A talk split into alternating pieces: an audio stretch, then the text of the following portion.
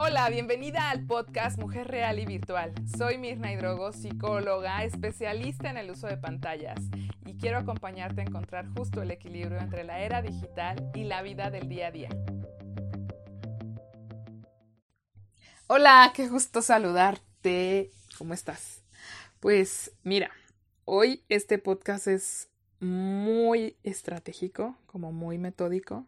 Lo que quiero es que después de tantas preguntas que he estado leyendo que llegan de repente una ola a las redes sociales de FamilyLinks y a mis propias redes, quiero decirte el 1, 2, 3 que tienes que implementar ya, así ya mismo hoy, para que puedas tener como claridad no solamente en tu crianza, sino en ti misma, ¿vale? Es para estar conectada, para estar alineada, para ser congruente con la tecnología, sin caer en excesos y sin omitir alguna de estas, digamos, cláusulas. Sería como así los los cinco o diez mandamientos de la tecnología, ¿no?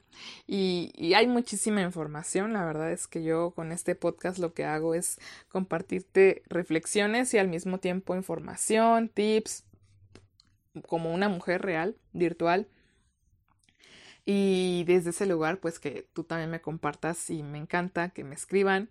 Escríbeme un DM en Instagram sobre todo, que pueda yo responderte de qué, de qué te está sirviendo esto, si estás implementando algo, si no está quedando claro, cualquier opinión créeme que es recibida. Así que, pues lo primero es que sepas el 1, 2, 3 así súper claro de qué hacer en tu casa. Lo primero son las zonas donde va a usarse el teléfono, sobre todo, que es la pantalla portátil por excelencia eh, en la que se hace el uso de, de Internet. Y es esto celular fuera de cocina, fuera del baño o la ducha, fuera también del comedor, que es diferente a la cocina y fuera de habitaciones. Y me encanta que luego, pero así si lo resumieras en tres, zona de alimentos, zona de dormir y zona de aseo, no necesitan el teléfono. Me vas a decir, oye, pero si me quiero bañar escuchando Spotify, o si me quiero poner a cocinar escuchando música, eso es distinto. Me refiero a estar mientras estoy cocinando con un ojo en el WhatsApp y con otro ojo en el guisado, que mientras estoy haciendo la tarea con mi hijo estoy contestando mails, que mientras estoy haciendo este o intentando dormir estoy viendo notificaciones de Facebook. A eso me refiero. Todo tiene una línea súper delgada donde repito y reitero que el celular es como una cuchara. El hecho de que yo coma con una cuchara no significa que tenga la cuchara todo el día en la mano, solo la uso mientras consumo mis alimentos. Lo mismo pasa con el teléfono, es una herramienta. Y que no es la cuchara la que tiene, o no es el teléfono el que tiene eh, como tal una fuerza extraordinaria o una fuerza más allá de la mía. Y que así es donde puedo yo autorregularme y no ser controlada o dominada por una pantalla. Entonces, la línea está en el usuario, no en el objeto, y por eso primero las zonas. Lo segundo, ya que tenemos las zonas y porque quiero que este podcast no quede súper largo, es que puedas realmente ser súper honesta y descargar una app donde te cuente el tiempo que estás usando los aparatos electrónicos, sobre todo, y reitero, los celulares. Entonces, pues estas aplicaciones las puedes buscar, hay muchísimas. Yo recomiendo una que se llama Moment, pero hay muchísimas más. Entonces, esa la descargas y te va a hacer el conteo exacto, minutos, segundos y cuánto tiempo desbloqueaste, eh, cuántas veces lo desbloqueaste, cuánto tiempo lo usaste y demás. Hasta te hace una grafiquita y no hay forma de engañar a la misma tecnología.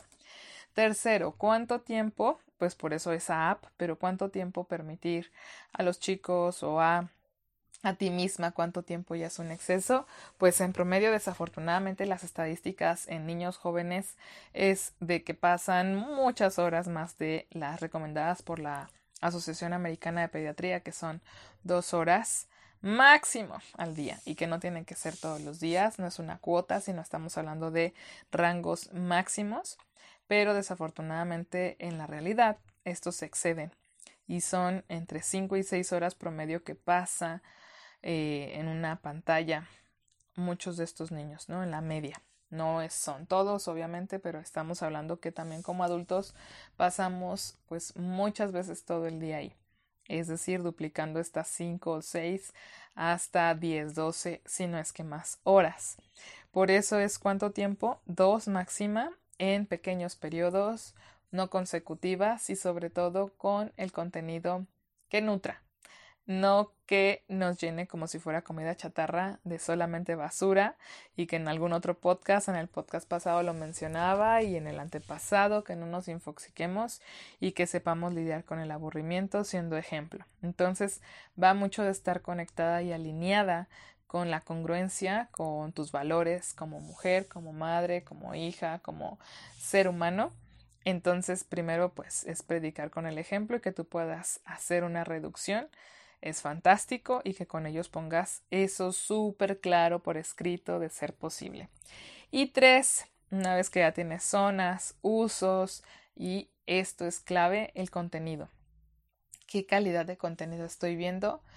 ¿Qué eh, estoy alimentando a, mi ser interno, a mi mente, a mi, a mi alma, si lo quieres ver más espiritual, no religioso, sino eh, de qué me estoy llenando?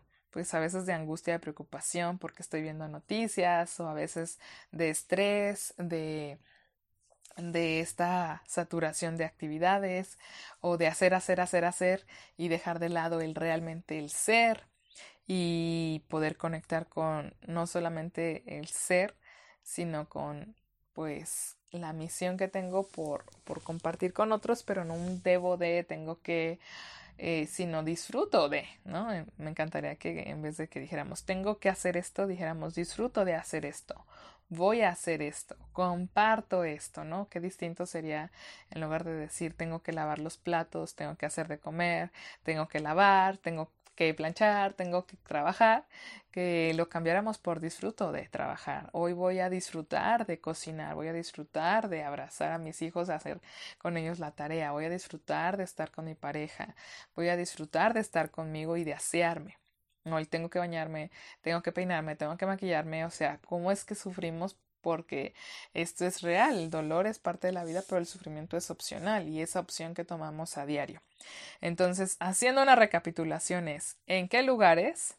Ya te los mencionaba, eh, libres de, uso de pantallas, eh, que llamaríamos esto así, zonas eh, libres de, así como decimos, zonas libres de humo, de tabaco, zonas libres de pantallas.